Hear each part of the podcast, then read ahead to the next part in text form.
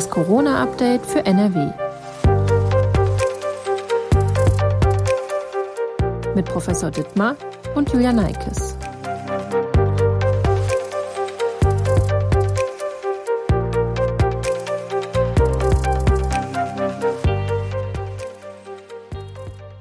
Hallo und herzlich willkommen zu einer neuen Folge von Das Corona-Update für NRW. Heute ist Donnerstag, der 2. September. Ich bin Julia Neikes und arbeite in der Videoabteilung der Funke Mediengruppe in Essen. Professor Ulf Dittmar, Leiter der Virologie am Uniklinikum in Essen, ist mein Gesprächspartner und beantwortet auch heute wieder aktuelle Fragen rund um die Corona-Pandemie. Hallo, Herr Professor Dittmar. Hallo, Frau Neikes. Bevor es losgeht, an dieser Stelle wieder kurz der Hinweis auf unseren Corona-Newsletter mit Informationen aus der Region, die die Redaktion täglich verschickt. Bei Interesse finden Sie den Link in der Folgenbeschreibung. In NRW treten aktuell die meisten Corona-Fälle bei den unter 19-Jährigen auf. NRW-Schulministerin Yvonne Gebauer würde gerne die Quarantäneregelung an Schulen lockern, obwohl relativ viele Fälle, wie gesagt, bei den unter 19-Jährigen auftreten. Nach ihrem Wunsch soll nur noch das nachweislich infizierte Kind in Quarantäne geschickt werden, nicht aber direkte Sitznachbarn oder Lehrer oder Lehrerin oder sogar, wie es teilweise vorkommt, ganze Klassen. Was halten Sie von dieser Idee? Ist das nicht ein bisschen leichtsinnig? Ja, es konterkariert so ein bisschen oder es konterkariert die Idee der Quarantäne. Da geht es ja darum, wer hat äh, direkten Kontakt zu einem zu einer infizierten Person gehabt, nachweislich auch länger. Da gibt es ja auch bestimmte Zeiten, die da eine Rolle spielen. Ähm, bei dem ist dann die Wahrscheinlichkeit relativ hoch, dass er sich eventuell auch infiziert hat. Ähm, besonders wenn kein Mund- und Nasenschutz getragen wird. Das könnte eine Einschränkung sein, wenn das konsequent in der Schule durchgeführt wird. Ähm, weil dann ist äh, die Wahrscheinlichkeit, dass diese Person dann eben infi äh, infiziert ist ähm, und auch Virus ausscheidet und andere infizieren kann, relativ hoch. So hoch, dass man dann sagt, so eine Person muss in Quarantäne und muss sich isolieren. Ähm, es ist sicherlich der falsche Weg, in Klassen die ganze Klasse in Quarantäne zu schicken. Ähm, das war auch schon äh, vorher in den anderen Wellen der falsche Weg. Ähm, man hat äh, immer zu Chaos geführt und viel zu viel Quarantäne. Aber äh, der direkte Umkreis von Schülern, also Sitznachbarn, besonders auch Personen, mit denen sich die infizierten Schüler in der Freizeit ohne Mund-Nasenschutz treffen regelmäßig, ähm, muss eigentlich nach dem, was wir über Infektketten wissen, in Quarantäne. Okay, also Sie würden sagen, das ist dann doch ein bisschen, ein bisschen zu leichtsinnig, das so zu machen. Ja, das ähm, zeugt jetzt nicht von äh, viel Sachverstand, äh, wie sich das Virus verbreitet und äh, Infektionsketten. Aber wie gesagt, man darf diese Quarantäne auf keinen Fall zu weit ausweiten. Ähm, damit konterkarieren wir dann wieder, dass wir jetzt alle wollen, dass Kinder wieder zur Schule gehen und ähm, Präsenzunterricht haben. Ähm, und insofern äh, ist es wichtig, hier einen vernünftigen Mittelweg zu finden. Bleiben noch mal kurz beim äh, Thema Schule. In Grund- und Förderschulen werden regelmäßig PCR-Pool-Lolli-Tests durchgeführt. Also die Speichelproben einer Gruppe werden vermischt und dann ins Labor gebracht und dort untersucht. Das dauert dann natürlich ähm, paar Stunden, bis das Ergebnis letztendlich da ist. Wenn dann jemand positiv ist, sollte man in Grund- und Förderschulen vielleicht auch besser auf Antigen-Tests setzen, die dann direkt im Klassenzimmer ein individuelles Ergebnis zeigen. Ja, da gibt es Fürs und Widers und man ist natürlich bei äh, Grund- und Förderschulen davon weggegangen, weil das mit den äh, Antigen-Tests sehr schwierig war. Das bedeutet ja, dass jedes Kind einen individuellen Test äh, durchführt. Und wenn Kinder dabei nicht richtig mithelfen können, dann muss das irgendwie ein Erwachsener für diese Kinder machen. Das ist bei einer größeren Gruppe in der Regel gar nicht möglich und ist nicht äh, umsetzbar. Deswegen ist man da auf diese Lolli-Tests gegangen. Ist auch so, dass das natürlich für die Kinder angenehmer ist, auf etwas rumzulutschen, als ähm, etwas in die Nase gesteckt zu kriegen oder sich das selber in die Nase stecken zu müssen. Ähm, tatsächlich funktioniert dieser Lolli-Test eigentlich gut, solange äh, nicht zu viel Virusinfektion in der Umgebung ist, also solange die Inzidenzwerte niedrig sind oder die Neuinfektionszahlen niedrig sind. Wenn äh, letztendlich die Häufigkeit von positiven Fällen in einer Klasse oder in einer Schule zu viel sind, funktioniert dieser Lolli-Test nicht mehr, weil man ständig positive Ergebnisse hat in der gesamten Klasse. Da müssen alle wieder einzeln getestet werden. Da gibt es viel Zeitverzögerung durch die PCR.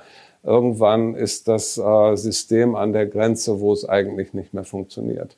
Aber der einzelne Antigentest ähm, ist leider in äh, Grundschulklassen oder bei Kindern, die nicht mithelfen können, eigentlich auch nicht durchführbar. Das heißt, es gibt auch inzwischen äh, keine Antigen-Lolli-Tests quasi, also dass man also was ähnliches hat wie Lolli-Test, nur der sofort ein Ergebnis liefert. Nein, das gibt es nicht. Ähm, das ist eben das Problem, wenn man jetzt äh, auch viele Proben von, das ist ja letztendlich das, was man bei diesem Test macht, man äh, poolt die Proben von der ganzen Klasse und es wird letztendlich nur ein einziger PCR-Test durchgeführt. Die PCR ist aber so sensitiv, dass sie trotzdem den einen positiven aus der Klasse rauspickt. Allerdings weiß man dann nicht, welches Kind es ist. Deswegen muss man das am Ende wieder auflösen, jeden einzelnen testen. Aber diese Antigen-Tests sind nicht so sensitiv. Ähm, wenn Sie da 30 Proben von 30 Kindern in ein Röhrchen tun würden und dann den Test durchführen würden, wäre der immer negativ. Äh, das positive Ergebnis von einem Kind würde ausverdünnt werden ähm, und das Ganze würde nicht funktionieren. Das geht dann letztendlich leider nur mit der PCR. Bedeutet, die Probe muss ins Labor. Wir haben diese Zeitverzögerung. Das ist mit einem Schnelltest leider nicht durchführbar. Und so ein äh, Schnelltest, der quasi also individuell gemacht wird, also quasi ein Lolli-Test, und dann ist aber ein Antigen-Test, der sofort das einzelne Ergebnis für jedes Kind auswirft. Sowas ist wahrscheinlich auch nicht irgendwie äh, wird auch nicht konzipiert. Ne? Ja, man könnte natürlich ähm, diese Lolli-Tests ähm, alle einzeln ins Labor schicken und dann für jedes Kind eine einzelne PCR machen. Ähm, das bedeutet aber, man hat das ja zu einer Zeit ähm, eingeführt, als wir relativ viel PCRs gemacht haben, Labore an ihren Kapazitätsgrenzen waren, wir auch teilweise kaum noch Material hatten. Ähm, deswegen dieses Poolen, was wir auch bei anderen Proben machen, wo die Wahrscheinlichkeit, dass jemand infiziert ist, sehr gering ist, um Material zu sparen, um Arbeitsaufwand zu sparen. Ähm, wenn wir das jetzt alles einzeln testen würden bei Millionen von Schülern in NRW, ähm, das würden die Laborkapazitäten leider überhaupt gar nicht hergeben. So viele PCRs, erstmal wäre das unglaublich teuer. So eine PCR kostet ja ungefähr 20 Euro ähm, äh, an, allein an den Materialkosten. Ähm, und äh, das ist einfach nicht leistbar. Deswegen ist man auf diese Lolly-Pool-Tests sozusagen gekommen. Und Lolly-Antigen-Test, also dass wir quasi jemand, ähm, also ein Kind zum Beispiel, das genauso benutzt wie so ein PCR-Test, nur es ist dann ein Antigen-Test, der auch sofort das Ergebnis rauswirft. Die gibt's gar nicht in der Form wahrscheinlich. Ja, die funktionieren eben nicht gut, weil äh, Lolli bedeutet ja, dass man das nur im Mund hat. Ähm, das meiste Virus ist aber in der Nase. Die PCR ist trotzdem gut genug, das zu finden. Äh, das wenige Virus, was ähm, im Mund ist, aber die Antigen-Tests würden leider häufig, sehr häufig falsch negativ sein, ähm, wenn man nur eine Probe aus dem Mund nehmen würde. Ähm, gerade die Antigen-Tests funktionieren eigentlich wirklich nur gut mit Proben aus der Nase. Ja, das heißt, da bringt es auch nicht, dass man das Ergebnis pünktlich hat, dann kann man besser darauf warten, dass die PCR ordentlich analysiert wurde, also durchgeführt Genau, ein falsch negatives Ergebnis ist sehr gefährlich. Ja, das bedeutet ja, dass es jemand in der Klasse, der es infiziert wird, aber nicht entdeckt, sondern wird ständig negativ getestet. Ähm, das ist so das Schlechteste eigentlich, was man bei einem Test äh, rauskriegen kann. Rund 61 Prozent der Menschen in Deutschland sind nach aktuellem Stand gegen SARS-CoV-2 geimpft, vollständig geimpft und täglich kommen mehr dazu. In NRW haben sogar schon 63 Prozent der Menschen den vollen Impfschutz. Die Ständige Impfkommission empfiehlt die Impfung mit einer der beiden zugelassenen mRNA-Impfstoffe inzwischen auch für 12- bis 17-Jährige. Wann kommt denn die Zulassung für Kinder unter 12 Jahren? Gibt es da neue Erkenntnisse, neue ähm, Forschung? Ja, es gibt da Studien zu von äh, beiden großen Firmen, die ähm, mRNA-Impfstoffe herstellen, also BioNTech und Moderna, ähm, haben beide Studien laufen für vier bis zwölfjährige. Das ist sozusagen die nächste Stufe. Ähm, es gibt da auch schon relativ viele Ergebnisse, die da vorliegen. Es ist im Moment noch nicht die Zulassung der Impfstoffe äh, für diese Altersgruppe eingereicht, aber damit kann man relativ bald rechnen ähm, könnte also durchaus sein oder es ist sehr wahrscheinlich, dass wir vielleicht schon eine Impfmöglichkeit ähm, für vier bis zwölfjährige Kinder in diesem Jahr noch sehen werden. Ähm, offensichtlich sind auch schon Studien gestartet worden. mit noch jüngeren Kindern unter vier Jahren, aber ähm, die scheinen noch sehr am Anfang zu sein. Ähm, ich denke mal aber, dass wir Zulassungsverfahren für die Zulassung der Impfstoffe zwischen vier und zwölf Jahren noch dieses Jahr sehen werden. Okay, das wäre dann also auch eine gute Nachricht, denke ich mal. Das ist sicherlich eine gute Nachricht, wenn sich ähm, zeigt, dass diese Impfstoffe ohne Nebenwirkungen sind oder äh, nur mit sehr leichten Nebenwirkungen in den Kindern. Ähm, dann hätten wir hier eine zusätzliche Gruppe von Menschen, die wir gut schützen könnten gegen die Virusinfektion. Ähm, ich denke mal, dass die Impfstoffe bei den Kindern so eingesetzt wird, werden, dass weniger Impfstoff genommen wird, ähm, dass die Dosis einfach reduziert wird. Das ist, glaube ich, in diesen Studien so, ist nur die halbe Dosis von dem, was Erwachsene kriegen, ähm, würde dazu führen, dass wir weniger Infektionen auch in den jüngeren Kindern sehen werden. Bei Schwangeren war eine Corona-Impfung bisher immer eine Einzelfallentscheidung. Also da haben die schwangeren Personen sich mit dem Arzt beraten und dann eventuell ähm, ja eine Covid-19-Impfung bekommen oder eine Corona-Impfung bekommen. Durch die sich schnell ausbreitende Delta-Variante fragen sich jetzt einige mehr, ob eine Impfung in der Schwangerschaft nicht inzwischen ratsam wäre. Wie ist denn da der Stand? Hat sich da durch die Verbreitung der Delta-Variante was geändert in der Empfehlung quasi? Ja, im Moment gibt es ähm, noch keine Änderung in der offiziellen Empfehlung. Tatsächlich ist es so, dass die Fachgesellschaft, also die Fachgesellschaft für Gynäkologie, für Frauenheilkunde, ähm, schon länger empfiehlt, dass man sich während der Schwangerschaft äh, äh, ähm, impfen soll, weil es leider schwere Verläufe von Covid-19 bei Schwangeren gegeben hat. Das haben wir auch schon mal in diesem Podcast diskutiert. Ähm, tatsächlich hatten wir ja gerade einen ganz dramatischen Fall in Dortmund, ähm, wo die schwangere Frau verstorben ist, das Kind gerade noch gerettet werden konnte.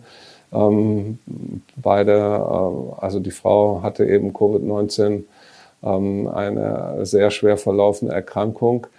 Ähm, es ist so, dass ich gehört habe jetzt ähm, aus gut informierten Kreisen, dass die STIKO dazu eine neue Empfehlung herausgeben wird, ähm, wahrscheinlich schon nächste Woche. Ähm, und ich gehe davon aus, dass die STIKO empfehlen wird, dass Schwangere sich äh, gegen Covid-19 impfen lassen, weil es gibt leider tatsächlich nicht so selten ähm, schwere Komplikationen bei Schwangeren ist ja wahrscheinlich für die einzelnen Personen auch ein bisschen schwierig, ähm, ja, zu entscheiden, ob sie das machen sollen oder nicht, solange die STIKO da keine Empfehlung gibt. Von daher wäre das wahrscheinlich ganz gut. Genau, es ist äh, immer gut, wenn die STIKO am Ende ähm, als die Behörde, die wirklich am gründlichsten ähm, sich alle Daten anguckt, ähm, wirklich evidenzbasierte Empfehlungen rausgibt, ähm, da letztendlich was zu sagt. Wie gesagt, die Fachgesellschaft, die sich jetzt besonders mit dem Thema ähm, Frauenmedizin und Schwangerschaft beschäftigt, hat die Empfehlung schon länger rausgegeben.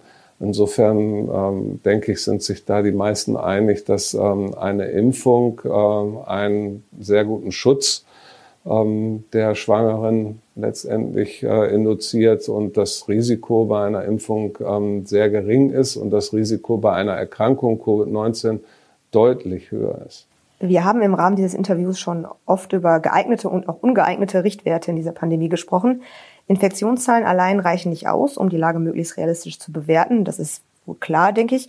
Jetzt soll ein neuer Wert kommen, die Hospitalisierungsrate, also die Zahl der im Krankenhaus behandelten Covid-19-Patienten pro Woche auf 100.000 Einwohner gerechnet. Also quasi das gleiche Prinzip, sage ich jetzt mal, wie der, bei der bekannten Sieben-Tages-Inzidenz, bei der Wocheninzidenz. Ist diese Hospitalisierungsrate der richtige Wert, um das Pandemiegeschehen besser einordnen zu können? Was denken Sie?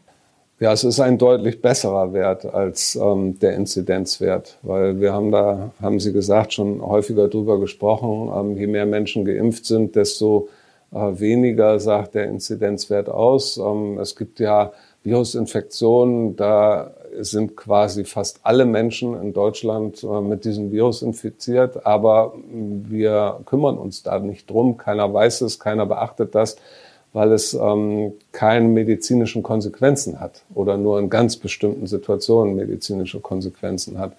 Ähm, das zeigt so ein bisschen, dass äh, alleine, wie viel Infektionen gibt es in Deutschland, ähm, nichts aussagt über das, was wir wirklich medizinisch ähm, durch diese Pandemie äh, für le letztendlich für er Ergebnisse oder für Belastungen haben. Ähm, und das ist das, was in den Vordergrund rücken muss. Ähm, wie viele Menschen erkranken wirklich so schwer, dass sie im Krankenhaus behandelt werden müssen? Eigentlich brauchen wir ähm, eher einen Mix noch von verschiedenen Werten. wir brauchen natürlich eigentlich auch, oder das muss unbedingt beachtet werden, wie viele Menschen landen letztendlich auf der Intensivstation. Weil das ist wirklich die sehr, sehr große Belastung für unser Krankenhaussystem. Ähm, da ist es äh, sehr wichtig, dass wir das genau mit im Auge behalten. Es ist jetzt so, dass äh, ja immer jüngere Patienten betroffen sind, weil sie eben weniger geimpft sind, weil vor allen Dingen die über 60-Jährigen sehr gut geimpft sind in Deutschland. Deswegen trifft es immer jüngere Patienten, ähm, die jetzt schwer erkranken. Und da haben wir zwei Phänomene. Einmal, dass die Menschen, die ähm, auf die Normalstation gehen, die Normalstation schneller wieder verlassen und schneller wieder nach Hause gehen, als das früher der Fall war, ähm, weil sie zwar in der Situation dann so krank sind, dass sie ins Krankenhaus müssen, aber sie erholen sich oft schneller wieder, weil sie jünger sind ähm, und ein gutes Immunsystem oder eine gute gesamte körperliche Verfassung haben. Ähm, dann ist es aber so, die Menschen, die in die wirklich schwere Erkrankung rutschen, auf der Intensivstation landen, ähm, jetzt auch jüngere Menschen, als wir das vorher gehabt haben, ähm, die sind sehr lange auf der Intensivstation. Sie hält, halten länger durch, als das früher der Fall war. Ähm, viele sind Wochen, Monate lang ähm, schwer erkrankt, teilweise dann leider auch bevor sie sterben. Das heißt, ähm, die Intensivbetten sind sehr lange belegt. Ähm, und insofern muss man das, wenn man jetzt die medizinischen Konsequenzen ähm, in Betracht ziehen will von der Infektionslage, muss man auch die Intensivmedizin damit einbeziehen, weil das ist sicherlich in Deutschland etwas, was eine entscheidende Rolle mitspielt, eigentlich in jedem Land. Also da ist auf jeden Fall nochmal wichtig zu differenzieren. Genau, diesen Wert brauchen wir mit. ob wir jetzt einen Mix aus Werten, die wir dann letztendlich sozusagen durch die Bevölkerung teilen, äh, haben, ähm, oder zumindestens müssen wir den Wert, wie ausgelastet sind die Intensivstationen, immer mit betrachten, zusätzlich äh, zu der Hospitalisierungsrate, die sicherlich, ähm, ich habe das ja schon mehrfach in dieser Sendung gesagt, ein sehr wichtiges Kriterium ist, um die medizinische Lage äh, besser zu verstehen. Es gibt äh, Berichte über eine neue Corona-Variante. Wieder, möchte man ja fast sagen. Irgendwie ähm, gefühlt sprechen wir auch jede Woche über eine neue Variante oder reißen das Thema kurz an. Äh, diesmal geht es um eine Variante, die in Südafrika aufgetaucht ist und den oder entdeckt worden ist zum ersten Mal und den Namen C12 hat. Ich hoffe, das ist richtig ausgesprochen. Ähm, was wissen wir denn genau über diese Variante und müssen wir uns Stand jetzt überhaupt dafür interessieren? Ja, wir wissen im Moment noch nicht ausreichend, um das wirklich einschätzen zu können, wie bedrohlich oder gefährlich diese Variante ist und wie sie sich im Vergleich zum ja, weltweit äh, vorherrschenden Delta-Virus verhält. Ähm, wir wissen, dass diese Variante noch mehr Mutationen, also noch mehr Veränderungen als die Delta-Variante hat.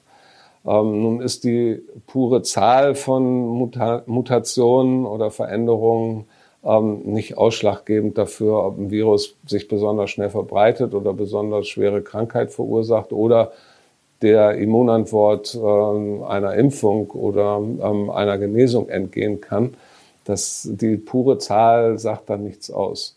Was einem so ein bisschen Sorgen macht, ist, dass diese ähm, südafrikanische Variante da äh, C1.2, dass die ähm, sehr viele Mutationen hat oder fast alle zusammen vereinigt, die wir schon kennen von anderen Varianten, wo wir zum Teil schon wissen, was die für Folgen haben, nämlich dass sich das Virus besser verbreiten kann und dass es bestimmten Antikörperantworten aus dem Weg gehen kann. Und diese Variante hat alle diese Mutationen gesammelt in einem Virus. Ähm, das macht einem schon ein bisschen Sorgen, muss man sagen. Ähm, aber es wird sich zeigen, ob äh, das auch wirklich dazu führt, ähm, dass sie sich gegen die Delta-Variante, die, wie gesagt, überall vorherrschend ist, durchsetzt. Wir haben das jetzt gesehen, wenn es ein Virus gibt, eine Variante, die infektiöser ist als das Virus, was vorher vorgeherrscht hat, wird es dieses Virus verdrängen. Wir haben das jetzt zweimal hintereinander erlebt, erst mit Alpha-Virus zu dem davor vorherrschenden Virus, dann ist das Alpha-Virus komplett weltweit von, dem Delta, von der Delta-Variante verdrängt worden. wenn dieses Virus noch mehr kann, in Anführungsstrichen, ähm, noch infektiöser ist als die Delta-Variante, werden wir es nicht aufhalten können. Ähm, dann wird die genau gleiche Verdrängung passieren, wie wir das jetzt mit Delta erlebt haben. Und wie gesagt, die Zahl und die Art der Mutation in dieser Variante ist schon so ein bisschen besorgniserregend. Das heißt, wir müssen jetzt einfach die nächsten ja, Wochen abwarten und da wird das beobachtet von den. Äh genau, man muss das genau beobachten. Bisher ist es nicht so, dass ähm, sich auch auf lokaler Ebene in Südafrika oder es ist dann, die Variante ist schon in einigen anderen Ländern aufgetaucht, ähm, durch Reisen natürlich, ähm, dass sie sich da sehr stark gegen Delta durchgesetzt hat. Das beobachten wir im Moment noch nicht.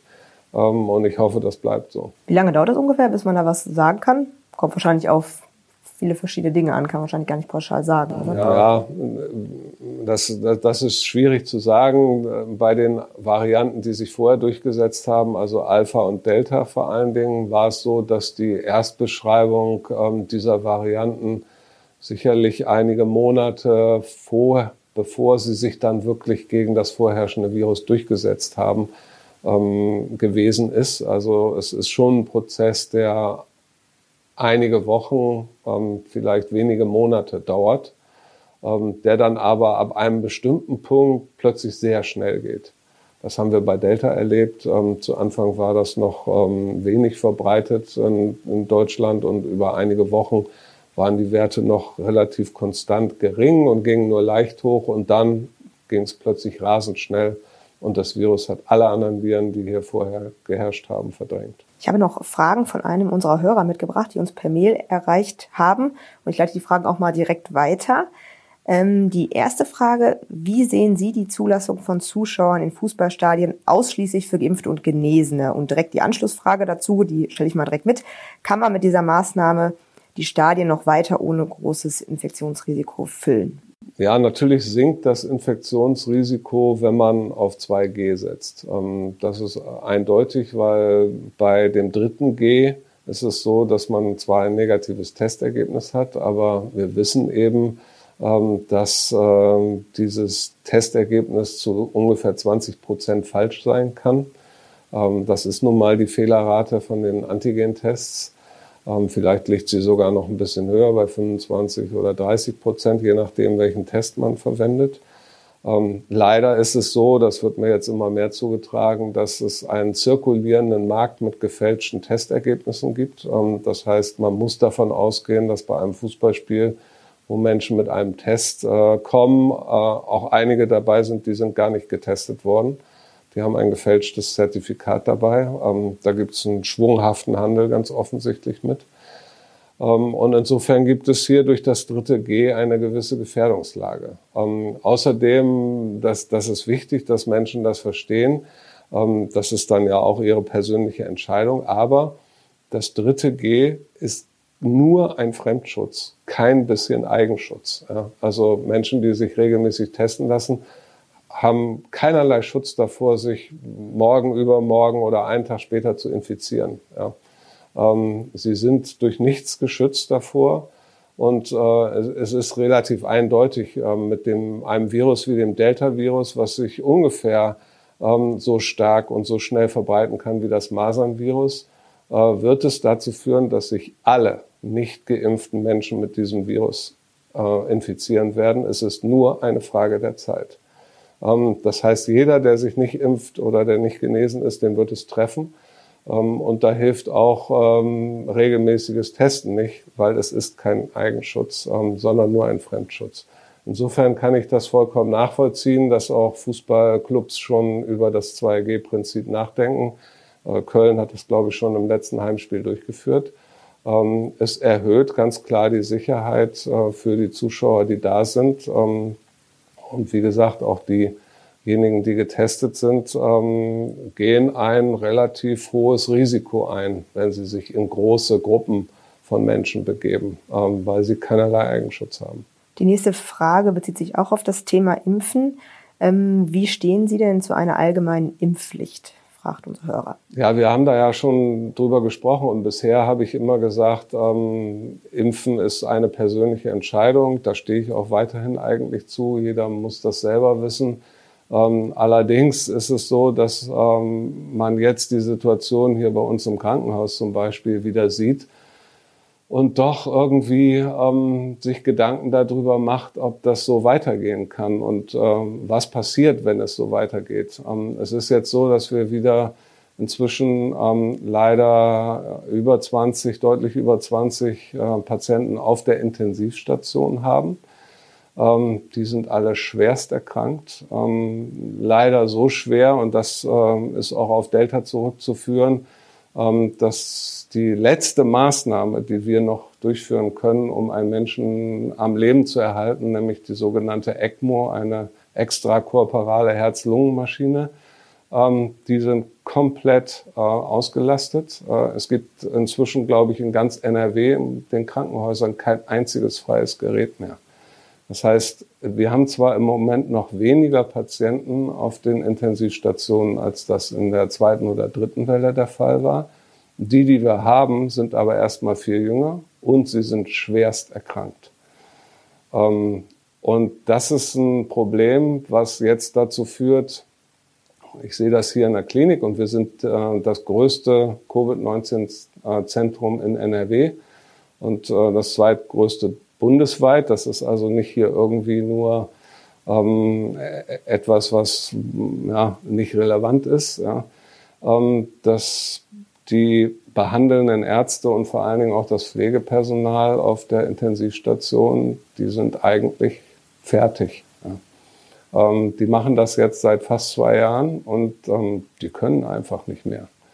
Und leider nimmt, hört es nicht auf. Ähm, und das ist das große Problem, dem wir uns gesellschaftlich stellen müssen. Es hört nicht auf durch die Nicht-Geimpften. Ähm, wir haben auf der Intensivstation fast ausschließlich ungeimpfte Personen. Ähm, es gibt nur ungeimpfte und nur einmal geimpfte mit RNA-Impfstoffen, die keine vollständige Impfung gemacht haben, aus welchen Gründen auch immer. Ähm, das sind die Patienten auf, den, auf der Intensivstation. Es gibt nur die Ausnahme, haben wir auch schon mal drüber gesprochen, der vollständig Geimpften, die aber einen schweren Immundefekt haben. Nur Organtransplantierte oder Menschen mit Blutkrebs, ähm, die es dann leider trifft.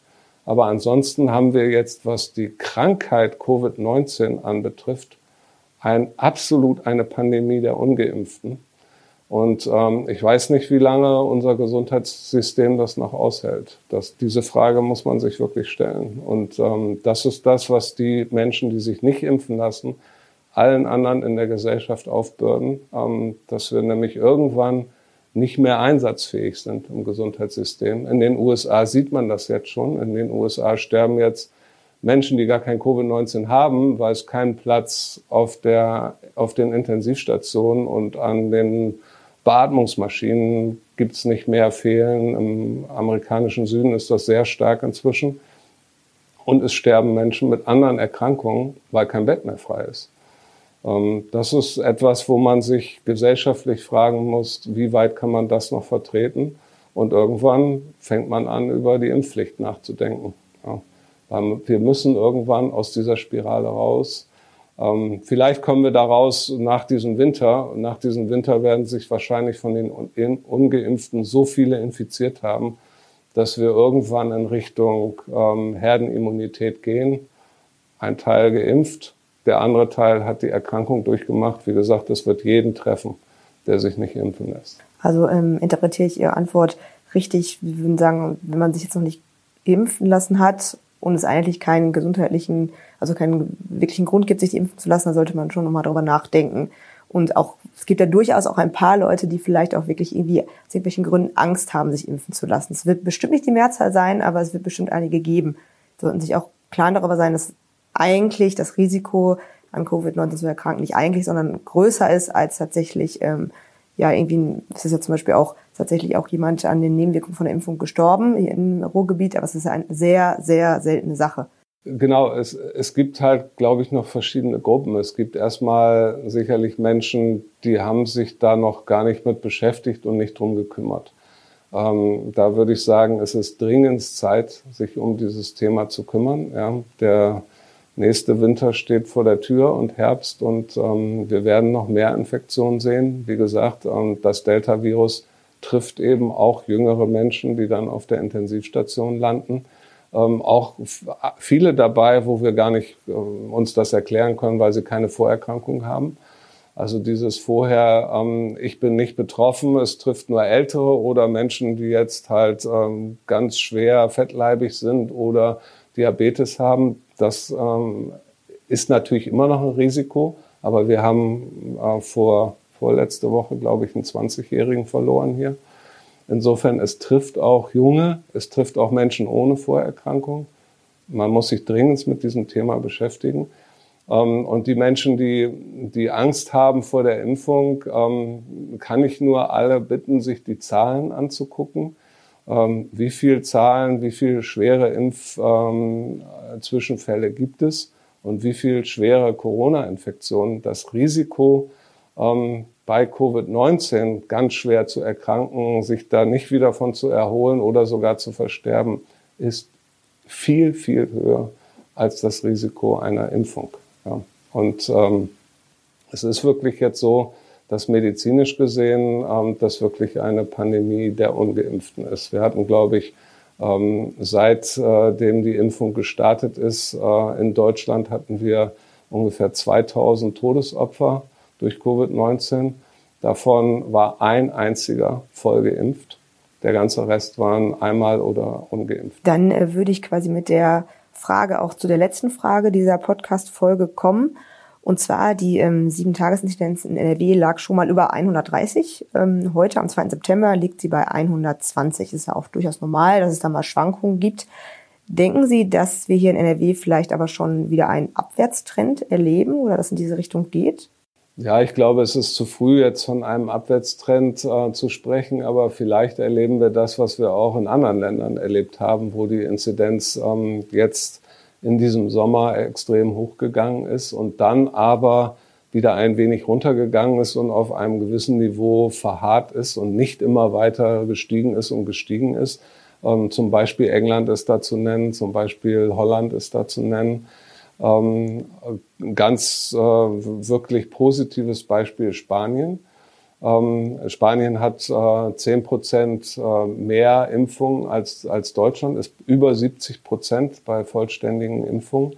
Und den Effekt, den wir irgendwann sehen, ich hatte eben gesagt, jeden wird dieses Virus treffen, der nicht geimpft ist.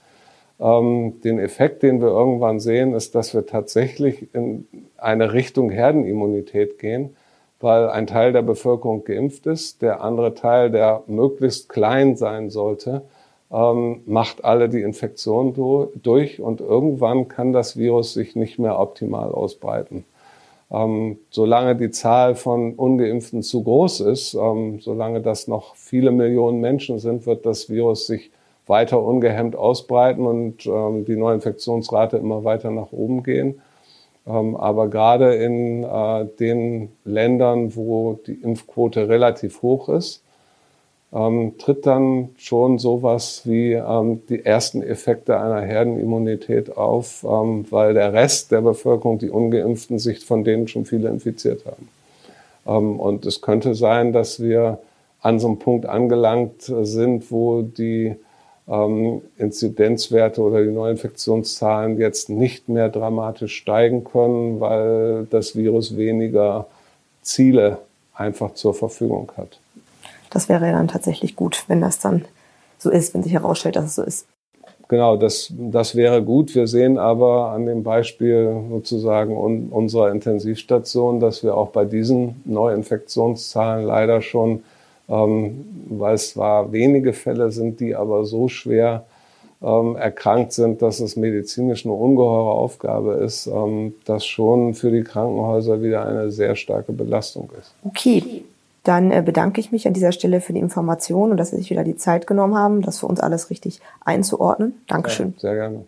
Wenn Sie hier Fragen haben zu dem Thema Corona, auch vielleicht zu diesem Interview, dann schicken Sie uns doch gerne eine Mail an coronafragen.funkemedien.de. Wir versuchen, die Fragen dann ins Interview zu nehmen. Sie bekommen auf jeden Fall so oder so eine Antwort von uns. Und nächsten Freitag sind wir dann mit einer neuen Folge für Sie da. Ja, bis dahin wünsche ich Ihnen eine gute Woche. Passen Sie auf sich auf und bleiben Sie gesund. Tschüss.